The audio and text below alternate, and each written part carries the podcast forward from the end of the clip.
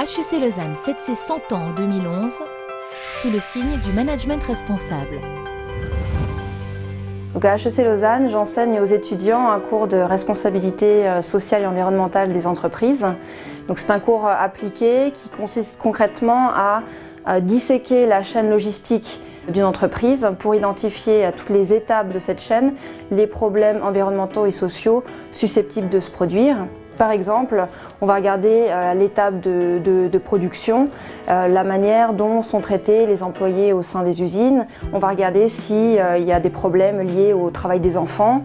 À l'étape de transformation du produit, on peut regarder tous les problèmes environnementaux liés à la gestion des, déchets. Et donc c'est quelque chose qu'on peut regarder au niveau d'une multinationale, c'est la focalisation du cours, mais ça s'applique également à toutes sortes d'entreprises, petites, petites ou moyennes.